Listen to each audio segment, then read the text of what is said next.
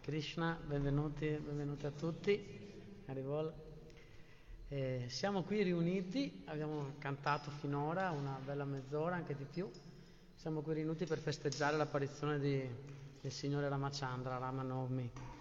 Eh, in questo bell'anno, insomma, fatto di belle prove, di belle scelte, di momenti in cui dobbiamo un po' decidere da che parte stare, eccetera. Quindi è proprio un buon momento anche per riallineare un po' anche le nostre, la descrizione anche che noi facciamo del nostro mondo e quali, per capire anche quali sono i nostri punti di riferimento.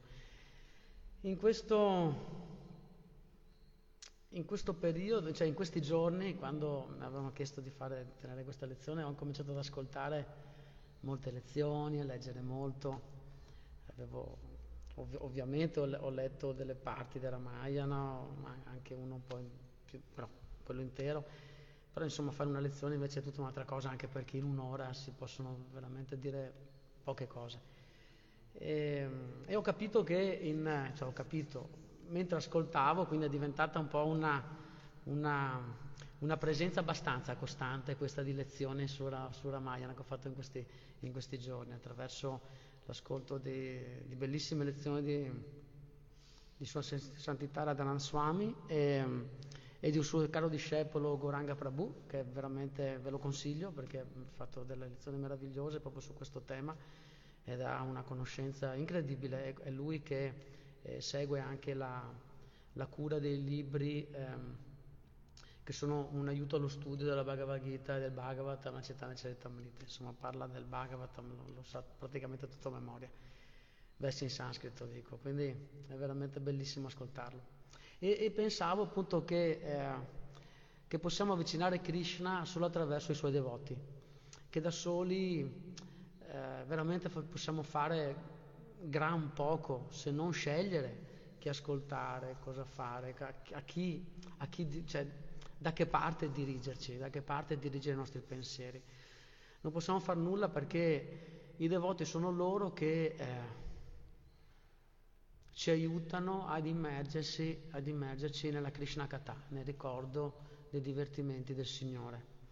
Eh, e questo a tutti i livelli, eh, perché lo stesso Maharaj Parikshit che eh, aveva visto Krishna stesso ancora eh, quando era nel, suo, nel, grembo di sua madre, di Uttara, eh, quindi era proprio, cioè, insomma, aveva visto Krishna stesso. Eh, quindi una, un personaggio nel, nella, nel Mahabharata, nel, nel Bhagavata, un personaggio incredibile, ma quando ha saputo che avrebbe dovuto lasciare il suo corpo entro sette giorni per un, un incidente, e subito si è fermato, ha lasciato tutto, ha chiesto a Sukadeva Goswami di raccontargli le glorie del Signore.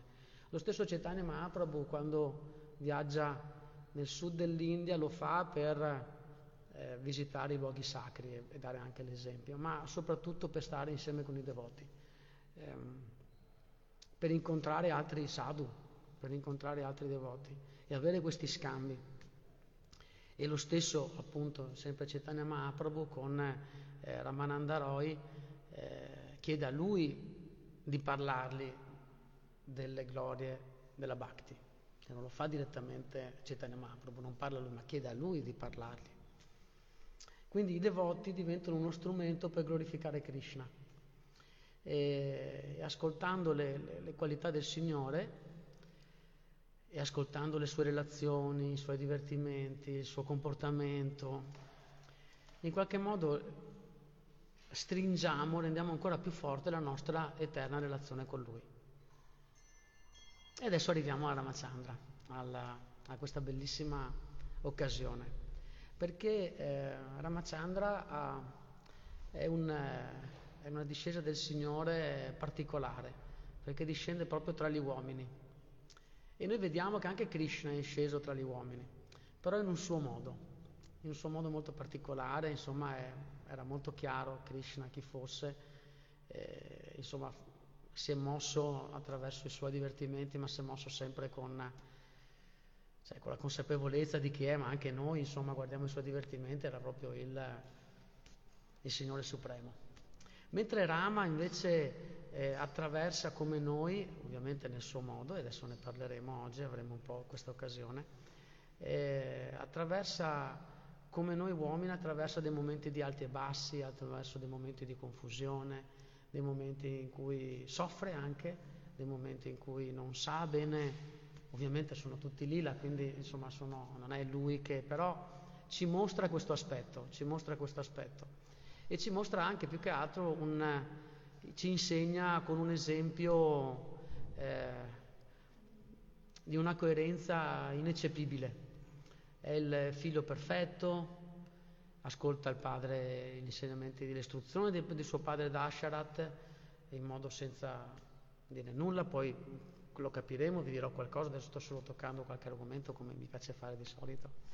E ascolta le istruzioni di sua madre, Koshalia, eh, è un, un, fratello perfetto con i suoi fratelli Lashman, Bharata e Shatrugna.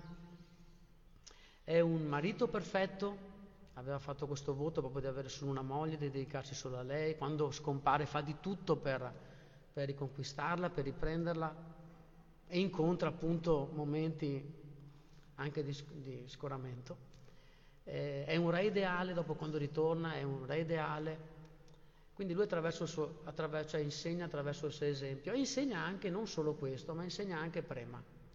Perché ho fatto questo rapporto con Krishna, che ovviamente insomma, ce lo possiamo dire così, giusto per mettere qualche, qualche aspetto su qualche punto un po' eh, sui, sui, sui, loro lila. Perché in effetti Krishna quando è venuto, non so, ha sposato 16.108 mogli, insomma, aveva proprio cose eh, completamente fuori dall'ordinario, no?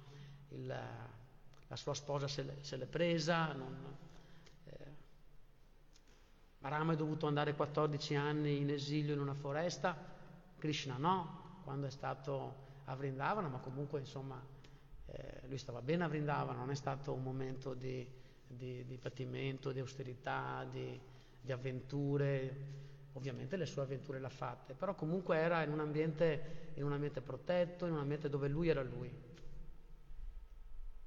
E perché allora Rama è così importante per noi? Perché Rama, a parte che, non ho detto, eh, Krishna e gli avvenimenti di Krishna si attuano, cioè si, li, li, eh, sono apparsi eh, su questa terra al, alla fine del Dvapara Yuga e all'inizio del Kali Yuga, mentre gli avvenimenti di, di, del Signore Ramachandra sono apparsi, sono avvenuti tra la fine del Treta Yuga e l'inizio del Dvapara Yuga, quindi stiamo parlando di un'altra era completamente, molto lontana tra l'altro dalla fine del Dvapara Yuga, molto lontana, un'altra era. Stiamo parlando di re incredibili come Dasharat, re, stiamo parlando anche di vita, di vita eh, che durava tantissimo, duravano 100.000 anni, Dasharat, il padre di Ramachandra, ha, ha governato per 60.000 anni, pensate quanto per 60.000 anni, un re straordinario, dai poteri straordinari, proprio viaggiava eh, nella galassia, affrontava anche qualsiasi, a un certo punto c'è una storia dove lui va contro Shani, contro Saturno, è proprio col suo cavallo, cioè col suo eh, carro che vola, che vola nello spazio. E dopo su questo carro insomma ci sono tante vie, tante, tanti sguardi, tante e, e Ramachandra invece ci dà proprio l'idea di un leader perfetto, di un leader esemplare. E Prabhupada stesso dice abbiamo bisogno di figure del genere, cioè abbiamo bisogno di narrare le storie, gli avvenimenti di Ramachandra, perché abbiamo bisogno di leader qualificati, perché i nostri leader, proprio lo dice, eh, conducono le persone in errore indirizzandoli verso la distruzione, come una barca piena di pietra affonda insieme ai suoi passeggeri.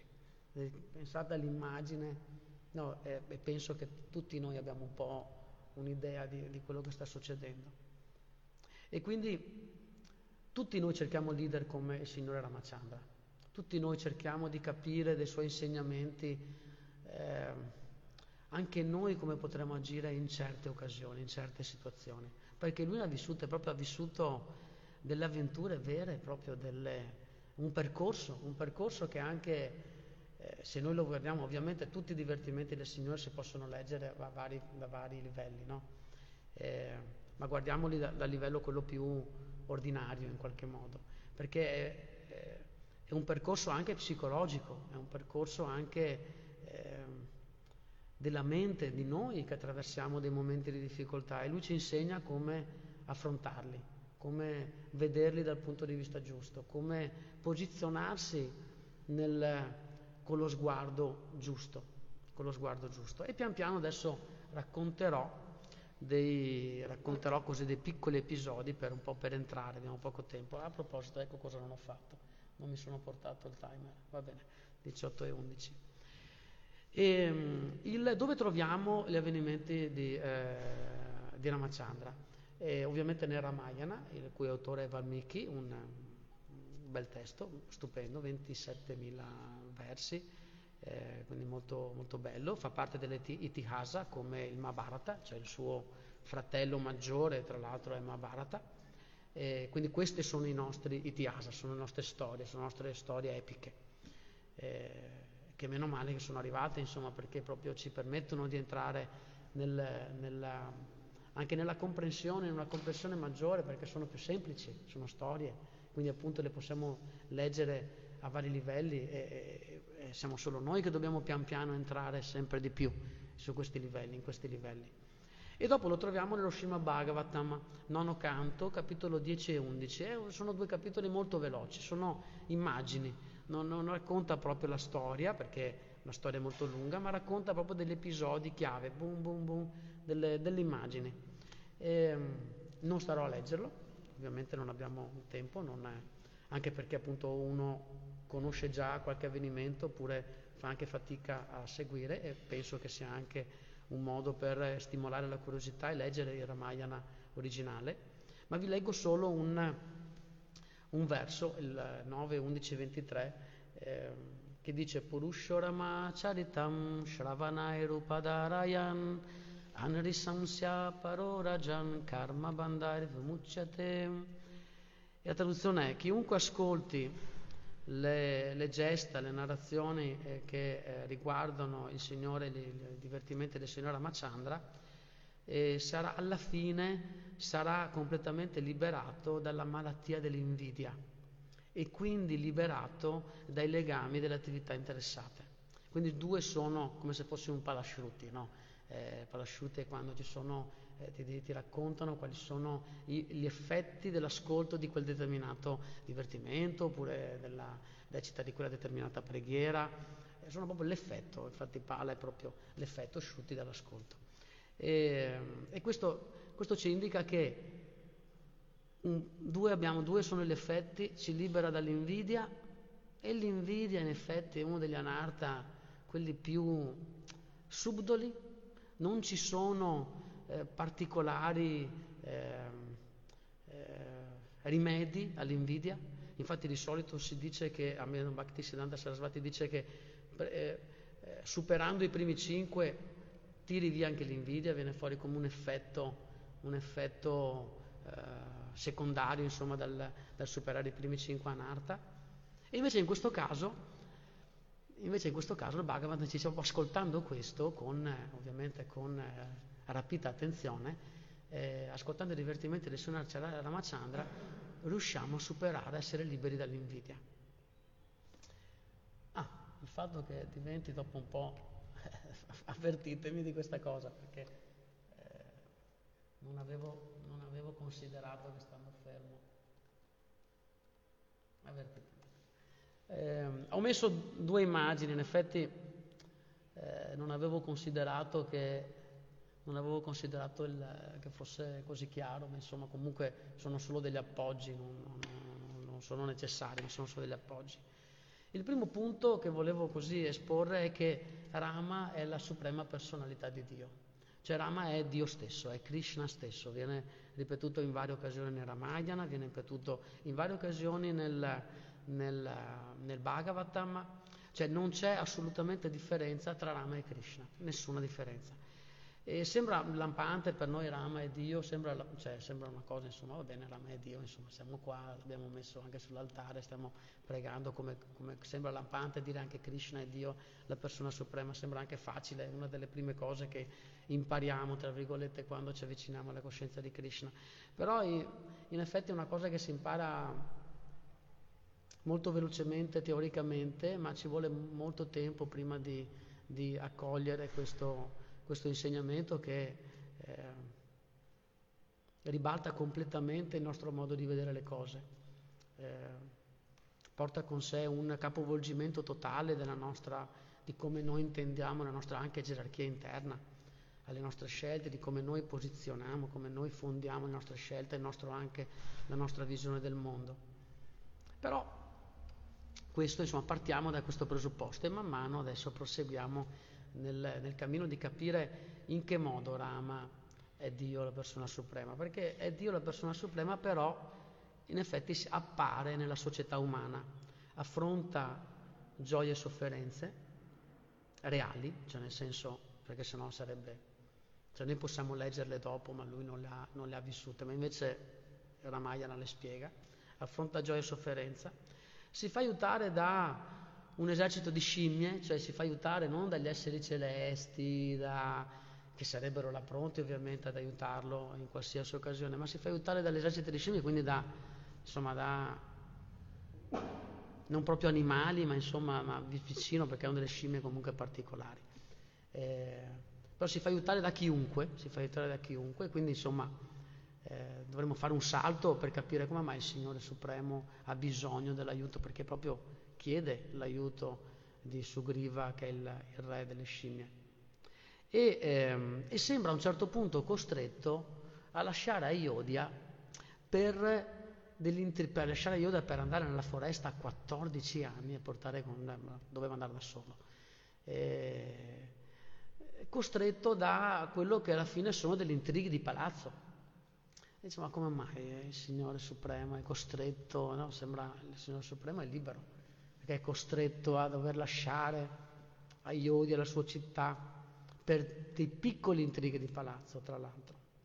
E per, per capirlo dobbiamo un, un, po' dividere, cioè almeno capire le due categorie tra karma e lila del Signore, perché il karma è quello che succede a noi, cioè il karma deriva da una sensazione di... Eh, da un sentimento di eh, sentirsi inappagati, di non sentirsi completi, a, a purnasya, proprio a purna, cioè no, non, non completo. E quindi tutto quello che facciamo per tutto l'impegno che ci mettiamo, tutto l'impegno che pro, profusiamo proprio, che eh, mettiamo nelle nostre azioni per cercare di riempire questa sensazione di inappagamento, questo è, si chiama karma. Questo si chiama karma. Perché? Perché noi siamo legati al fatto che deve riempire quella sensazione di vuoto che abbiamo. E pensiamo che sia attraverso questo, attraverso quello che vedo, attraverso quello che faccio, attraverso, attraverso quello che ho intorno. È per quello che dico che nel momento in cui capiamo che Krishna è Dio, ribaltiamo il nostro modo di vedere il mondo, perché non ci, non ci possiamo più affidarci al karma, sappiamo che c'è un'altra dinamica. Mentre il, mentre sappiamo che Vishnu è in suprema pace ed armonia. Vediamo nella, nella, so, nella copertina della Shri Shopanishad, no, abbiamo Vishnu completamente eh, in pace, in armonia, ti guarda proprio imperturbabile. E, e, e, il Signore è per definizione completo, non ha bisogno di nulla. Quindi quello che è pienamente soddisfatto, non è come noi che siamo perennemente insoddisfatti per qualcosa o per qualcos'altro, e, che di solito sono anche piccole cose, almeno io. E, invece lui è completamente soddisfatto, perennemente insoddisfatto, quindi quello che fa lo fa più che altro per noi, lo fa per, eh, perché desidera aiutarci. Ci sono anche delle altre piccole ragioni, ma lo fa, lo fa per, per venire incontro a noi perché, eh, questo l'ho sentito da Gonaka Prabhu, bellissimo, diceva, è perché noi non siamo attratti dalla routine, ma siamo attratti da qualcosa che è continuamente differente, da qualcosa che è nuovo. Cioè noi siamo attratti, siamo così ispirati. E dice, noi non ricordiamo nemmeno la routine, non è che adesso, non so se io mi avvicinassi a voi per dire com'è andata la mia giornata, insomma, ho fatto questo, ho fatto questo, insomma, dopo dieci minuti dimmi qualcosa di... Non siamo attratti, ma siamo attratti invece da qualcosa di completamente straordinario. Ma sai cosa mi è successo oggi? No. E, ehm, e non aspiriamo neanche ad avere una cioè a seguire qualcuno che, che fa sempre le stesse cose, ma aspiriamo pure che è ordinario, una persona ordinaria. Ma aspiriamo a seguire invece qualcuno che è eccelso, eccellente, che è fuori dall'ordinario. Ed è per questo che il Signore quando appare potrebbe apparire in qualsiasi forma, potrebbe anche apparire come una, un dipendente dell'ufficio anagrafe, cioè lui fa le sue cose, non è che non fa del bene, non fa le sue cose, non fa i suoi divertimenti, non può dire le sue cose, però invece appare sempre come qualcosa di splendido, fuori dall'ordinario e fa e svolge delle avventure incredibili, delle avventure nell'equilibrio, perché attorno a sé, attorno alla narrazione che lui sa, che attiverà attraverso il racconto delle sue storie, lui crea delle avventure, crea dei drammi, crea delle situazioni dove sembra che non ci sia via d'uscita e dopo alla fine la trova, no? Crea delle, delle situazioni dove, eh, dove, vede che, come dire, tutto è per tutto e invece alla fine trova una soluzione. E, e sono di questo, infatti in questo momento siamo qua a parlare di lui, siamo qua a parlare di cose ordinarie, ma siamo qua a parlare di cose straordinarie, perché rapisce, sono in grado di rapire completamente la nostra mente. E poi c'è anche un'altra ragione per la quale la Machandra scende tra di noi, cioè per, per, la quale il Signore scende tra di noi. E questo lo vediamo nella Bhagavad Gita, eh, capitolo 4, dice, sono due versi, sono uno conseguente all'altro,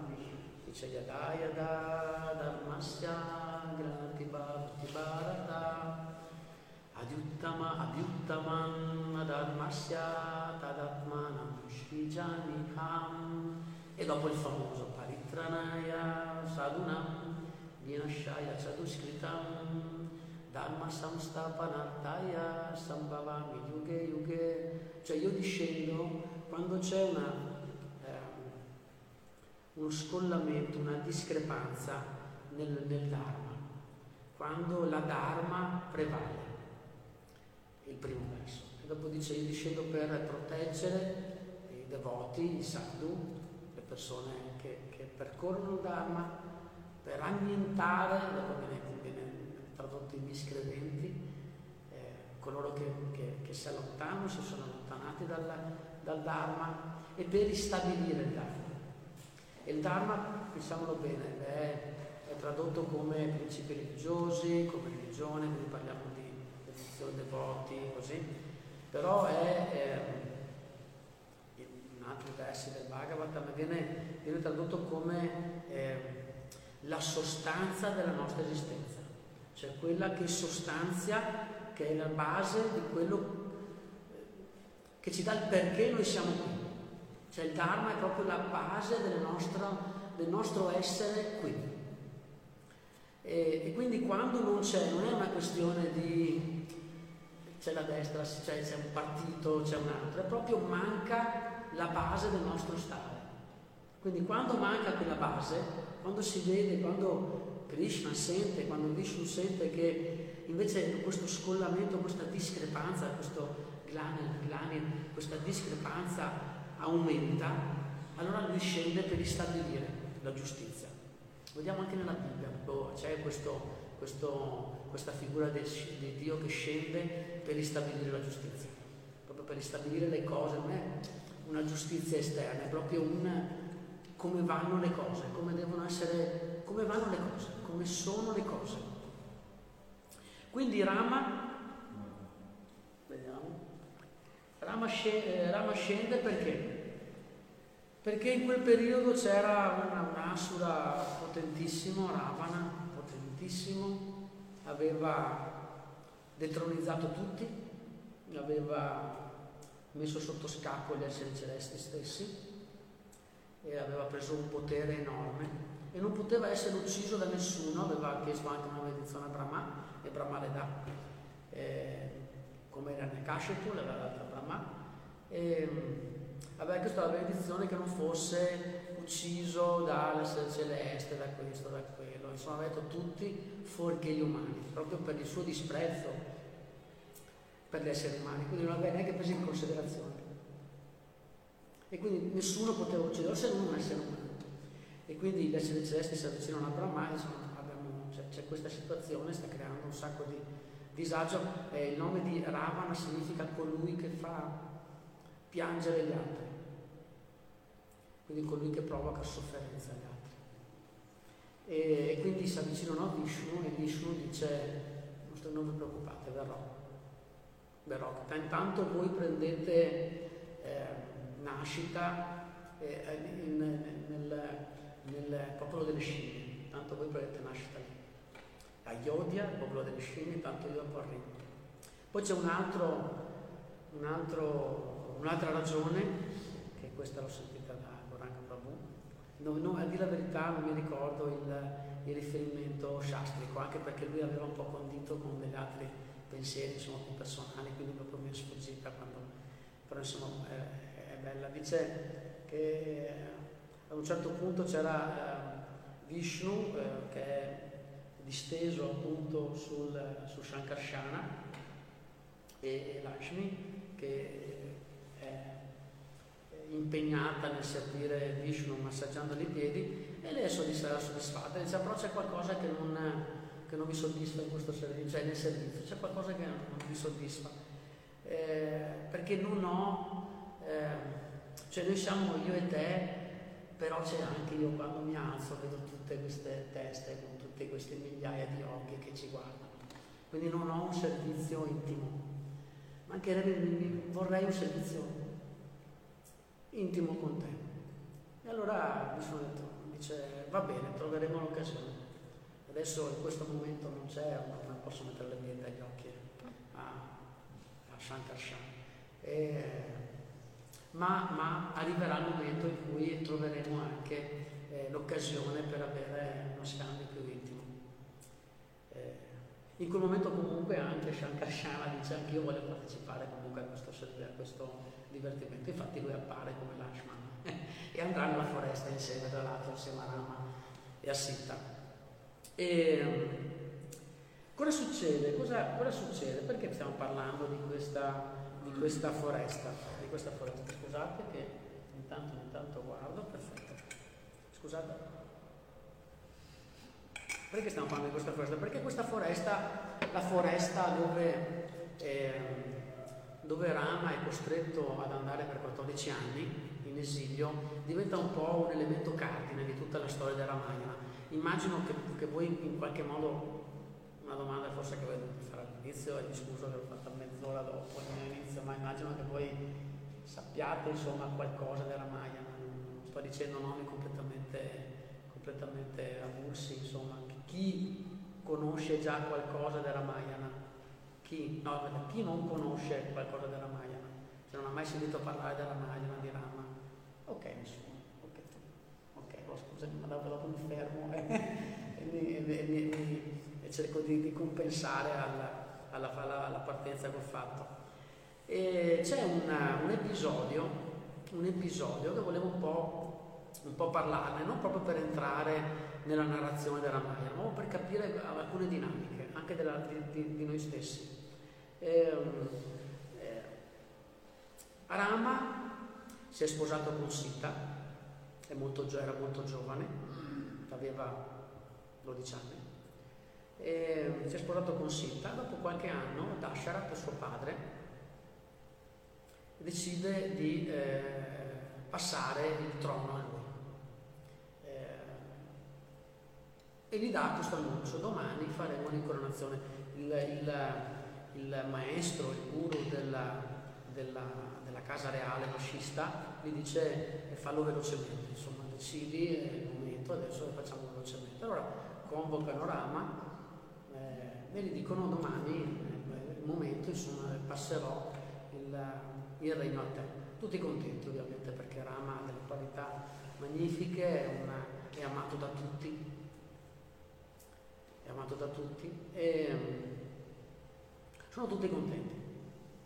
Ma c'è solo una persona che non è contenta, che è Mantara.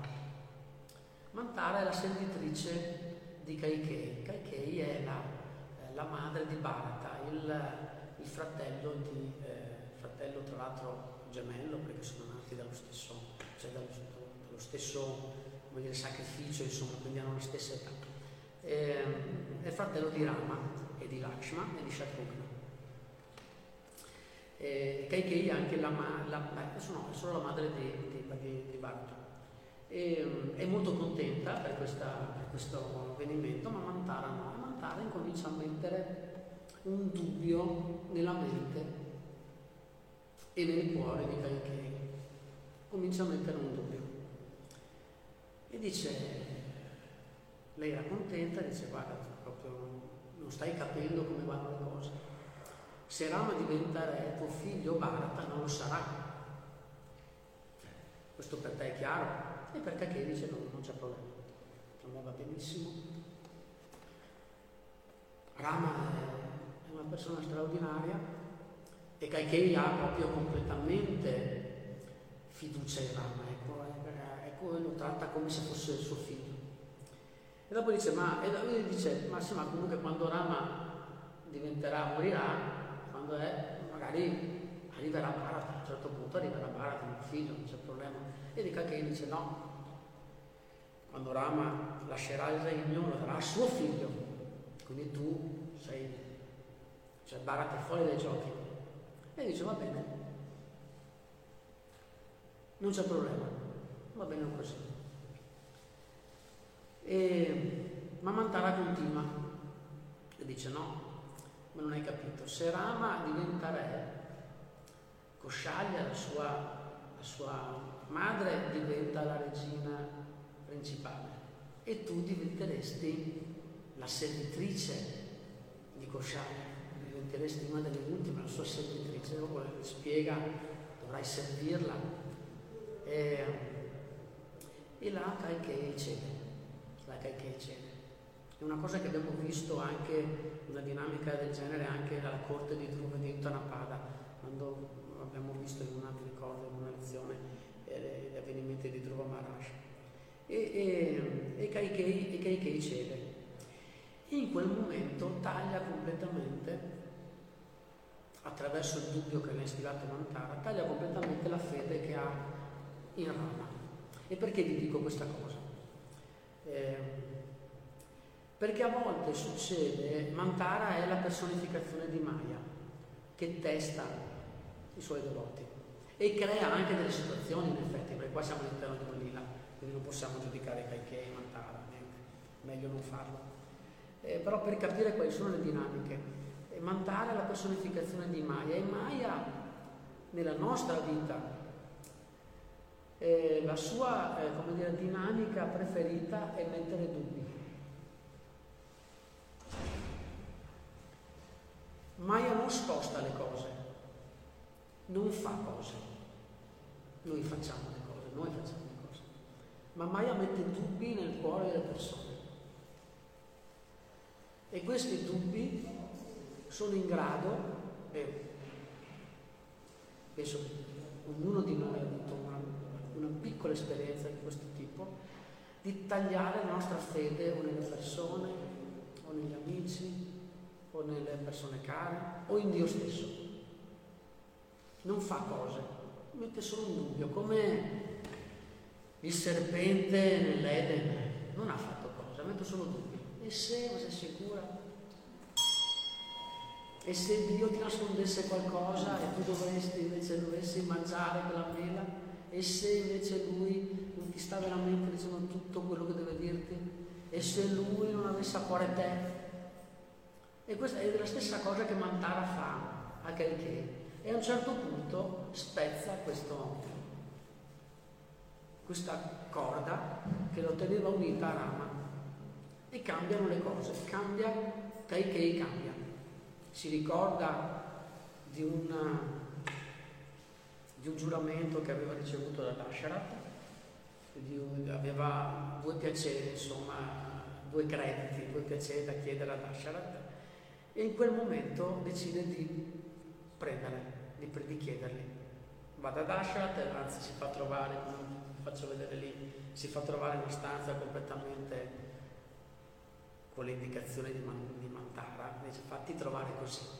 E con le indicazioni di Mantara si fa trovare completamente distrutta, Dasharat a cui voleva molto bene, dice cosa è successo, papà, e insomma a un certo punto dice voglio avere questi due piaceri che tu mi hai, mi hai, mi avevi promesso, voglio, avere, voglio riscuotere adesso queste tue promesse. E gli fa queste due richieste, queste due richieste, che Bharata diventi re e penso che poteva esserci anche problemi perché Bharata è una persona straordinaria. E per essere sicura che andasse tutto bene che Rama andasse in esilio per 14 anni. Rama andasse in esilio per 14 anni. Ricordiamoci come quando Duryodhana è andato in esilio per 12 anni più uno, 13, poi più un altro perché se non avevano restituito tutto alla fine comunque sono passati 14 anni anche mandato in esilio in Pandava per fare le sue cose, per fare le sue cose. E così sono andati, e così sono andati. E così è andata la faccenda, perché Dasharat, essendo un, un re eh, ligio alla propria parola, eh, ha dovuto a malincuore, ha cercato di fare di tutto per dissuadere i Kaikei, ma i Kaikei come abbiamo detto, aveva il cuore ormai diviso, non era più legata a Rama e quindi non aveva più la compassione, l'empatia, la misericordia. Quando ci scolleghiamo dal Signore, anche le nostre qualità se ne vanno e più forte è deciso il taglio, più vanno via velocemente, più vanno via velocemente. E quindi Kaikei, che era una devota di Rama, pochi minuti dopo era completamente distaccata da lui e dal suo destino. Perché chiedere a una di andare nella foresta era qualcosa di forte. Ricordiamoci al tempo la foresta era, non era un bosco, nella foresta c'era tutto, c'erano animali selvaggi, realmente le tigri, gli orsi, serpenti ovunque, scorpioni, cioè era un posto pericoloso, era pieno di rakshasa, di figure demoniache, era pieno, era proprio il loro territorio, diciamo, era loro che, che vivevano lì, era proprio il luogo di rakshasa. C'erano, c'era qualche eh, posto di eremiti che appunto andavano alla foresta proprio per creare un equilibrio, per dare un po' di, di, un'atmosfera insomma, benefica in un luogo comunque malefico quindi insomma era una cosa, non ha detto spostati, vai da un'altra parte, vai proprio nella foresta, era qualcosa di, di forte da dire, da una persona. E, però Rama insegna col proprio esempio. E va da suo padre Dasharat, la prima in alto a sinistra, eh, va da suo padre Dasharat e eh, esegue gli ordini, capisce qual è la situazione, adesso non racconto tutto il dramma di quel momento, che tra l'altro Dashat non è nemmeno in grado di dire a Rama questa cosa. E infatti lo fa Kaikei, perché lei è in grado di dirlo. E, e Rama prende questo, questa istruzione senza obiettare, anzi proprio la prima cosa che fa è che dice se mi avesse chiesto eh, il regno l'avrei dato io a Bharata. E senza nessuna traccia di rabbia, senza nessuna traccia di rabbia, insegna, vi ho messo qualche punto, adesso sto un po' saltando perché la mia è lungo, ovviamente non sono ho pensato, adesso racconto oramai, ma raccontando dei punti appunto pensando che qualcosa c'è, che insomma le, le cose le sapete, quindi è semplicemente una meditazione Maya. Quando insegna attraverso l'esempio? Insegna attraverso l'esempio quando qua, ehm, qua eh, in cima, quando accetta eh, Vibhishana,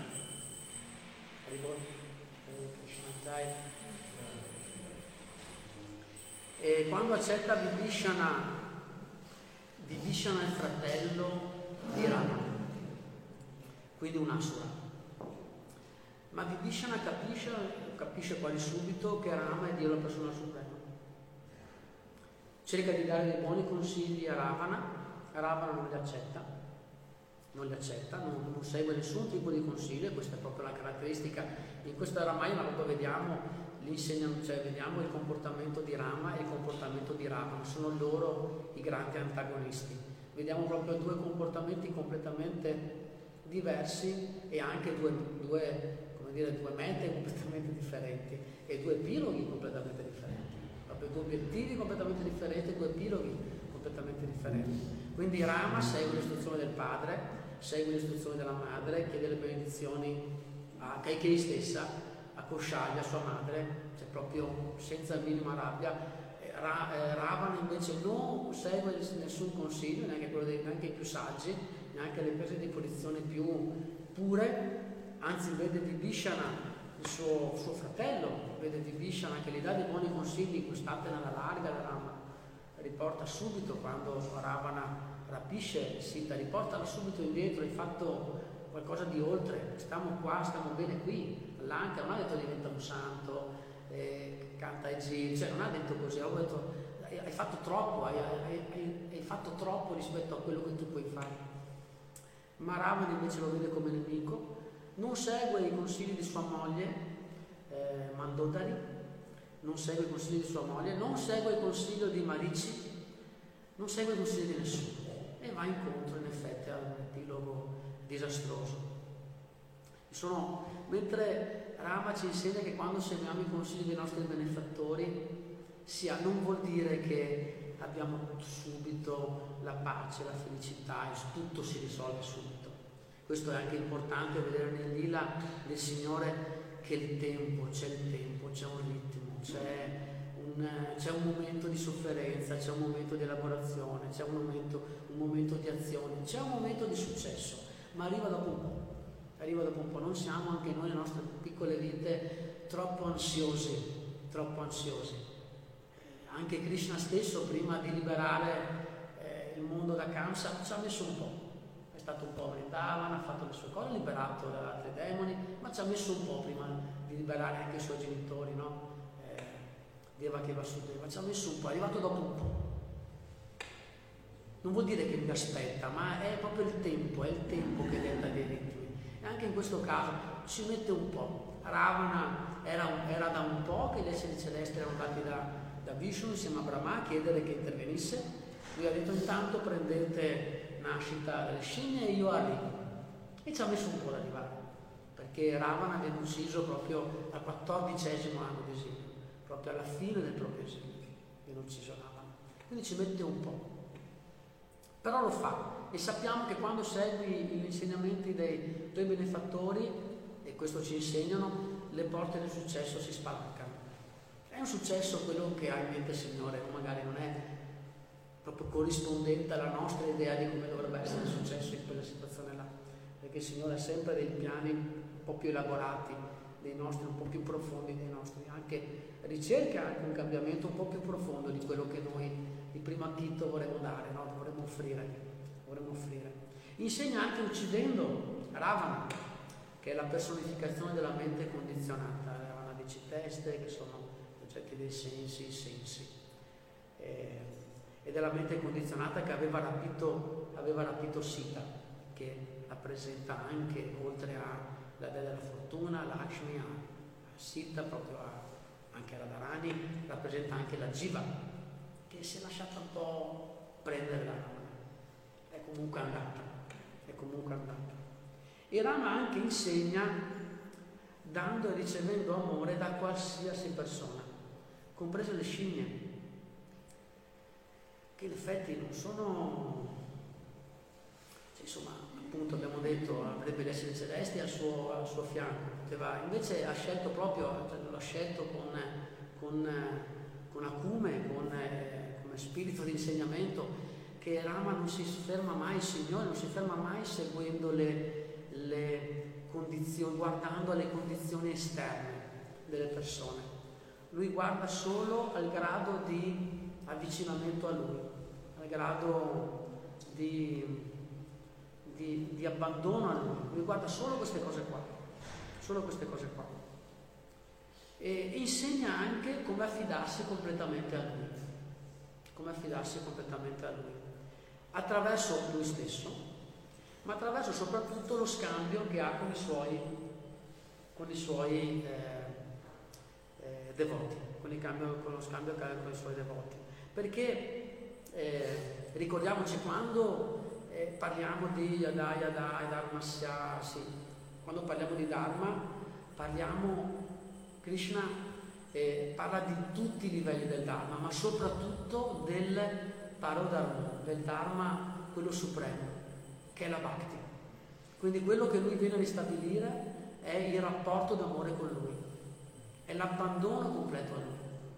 Ricordate il verso Savai Punsa Parodharmo Yato Bhakti Radokshaje Haitukiya Pratihata Yayatma Siddhati e dice il 1, 2, 6, 8 e mm, dice il, il Dharma supremo dell'essere umano è la bhakti, è il rapporto d'amore con il Signore. Questo deve essere Haituki senza interruzione, a pratirata senza condizione.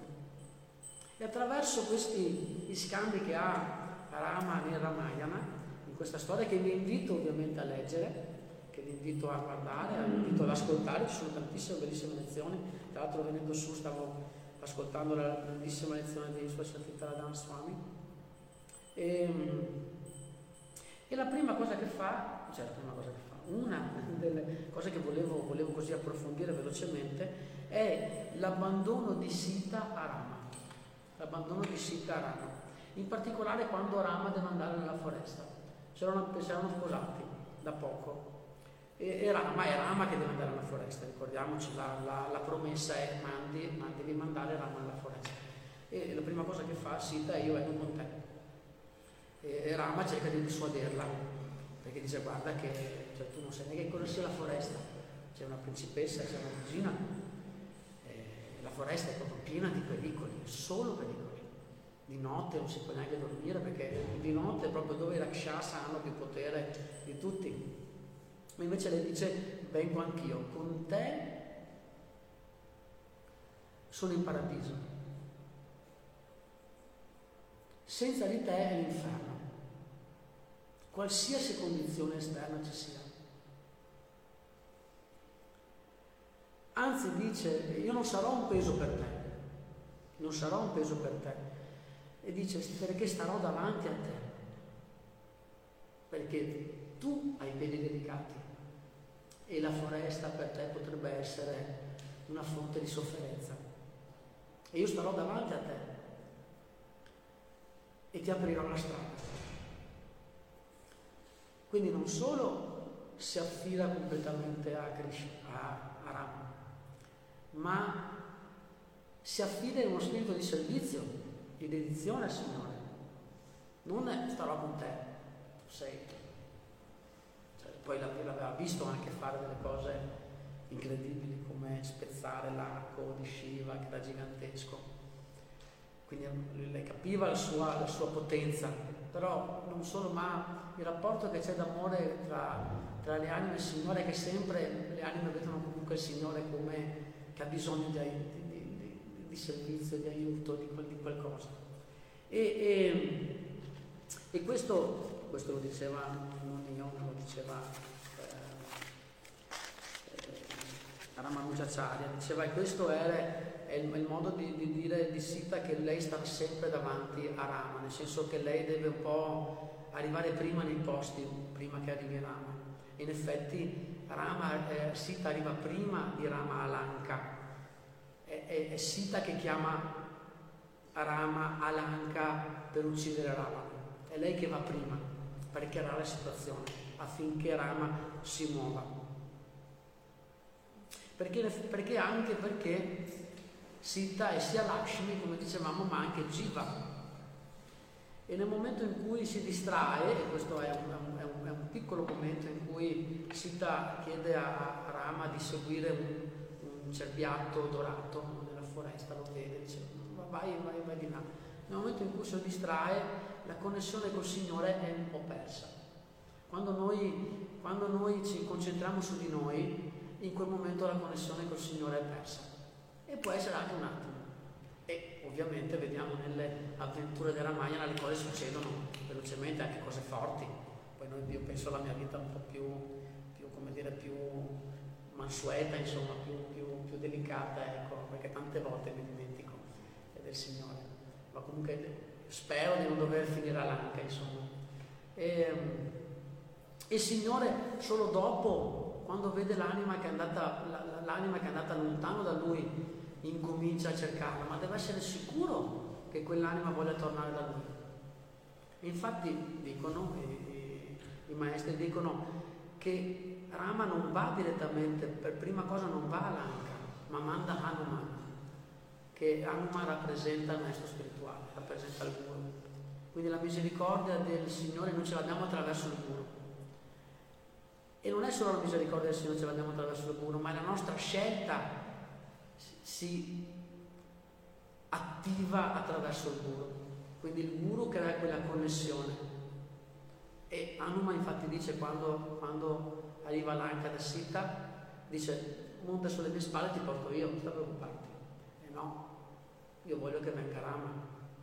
Anche perché tutti devono vedere quanto Rama sia potente. E poi perché la Jiva, quando la Jiva eh, come dire, ristabilisce il suo legame con il Signore, pensa anche alle altre anime condizionate. E Sita pensava, non sono solo io qua, ci sono migliaia di donne rapite che stanno male, che soffrono, quindi che, che gioia potrei avere io ad essere salvata da te. Io voglio che venga Rama e salvi tutte noi, oltre a me. E allora il secondo esempio di abbandono è Lakshman. Lakshman è, la person- è un fratello di Rama, estremamente potente, è la personificazione della dedizione a Rama. Lui è un re,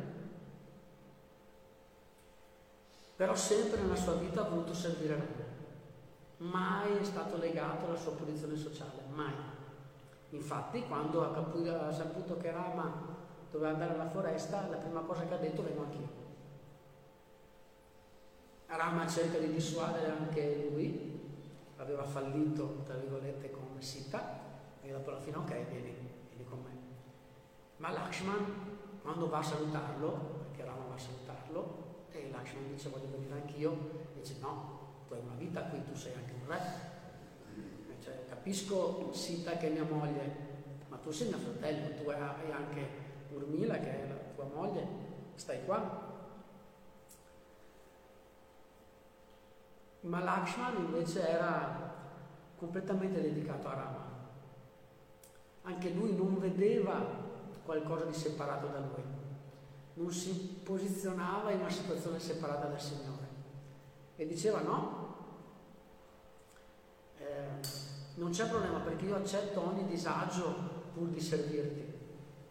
E io anch'io devo venire prima di te. Perché se c'è un fuoco io mi butto e poi al massimo tu. E quando lo dice, e mi collego a quello che sto chiudendo, e quando lo dice si rivolge a Sita. Quando dice questa cosa qua, io solo qua per servire. Non sta guardando Rama, sta guardando Sita. Perché noi, ci, come, come ho detto all'inizio, noi ci avviciniamo a Krishna, a Dio attraverso le sue energie, attraverso i suoi devoti. Non ci, non ci avviciniamo a Krishna direttamente. Perché, dicono i maestri, dicono l'acciaria, perché Krishna Vishnu è più, è più dritto, è più... le sue energie invece rappresentano la compassione del Signore quindi agiscono proprio, è come quando noi diciamo che dobbiamo avvicinarci a Radharani prima che a Krishna. Perché Radharani è, è l'oceano di compassione, dobbiamo avvicinarci a Chaitanya Mahaprabhu che è l'espressione di Radharani, perché è l'oceano di compassione, perché lei eh, vede l'anima che sta soffrendo, l'anima condizionata che sta soffrendo. Lei vede quella situazione lì e lei vede che se lei sa cosa vuol dire prendere rifugio nel Signore, perché lei ha preso rifugio nel Signore, lei è completamente arresa al Signore. Quindi c'è questo rapporto proprio di empatia. E, e quindi si rivolge, si rivolge a, si rivolge a Sita. E Rama anche lì accetta, accetta. Dice va bene, andiamo, andiamo nel tre. E una, una, una, un altro piccolo aspetto, eh, visto ho due minuti, sempre di Lakshman, proprio per, per, parlare di lui. Vedete anche dov'è Lakshman? Lakshman è indietro. È, in, tutte le, in tutte queste occasioni Lakshman è sempre un po' indietro, sta sempre a servire, lui guarda la situazione. Quando chiede le benedizioni a sua madre, eh, Sumitra, eh, riceve le piene benedizioni. Sumitra dice tu, diciamo, tu sei fatto per stare nella foresta. E, e dice vai, servi Rama, ma servilo sempre non ti cadere in quella beatitudine che stai servendo il Signore. E quindi quella, così quell'estasi che stai servendo il Signore. Stai concentrato. Non distrarti mai dal tuo servizio. E così è Lakshman. Così è il sentimento di resa di Lakshman. Infatti quando eh, non mi ricordo, il cocchiere, il, un ministro Sumitra, ha un, nome simile a Sumitra, mi sfugge adesso, che aveva accompagnato nel carro, aveva accompagnato eh, Rama, Sita e Lakshma dentro la foresta, a un certo punto deve ritornare ad Asharat e, e Rama manda il suo messaggio ad Asharat, noi stiamo tutti bene, va tutto bene qui. E Lakshman manda il suo messaggio, dice manda anche il mio messaggio e ripudia suo padre. E ripudia suo padre. E cosa vuol dire ripudiare? Ripudiare vuol dire che ti prendi le distanze da qualcosa che ti è molto vicino. Cioè ripudiare qualcosa che è tuo e che tu lontani.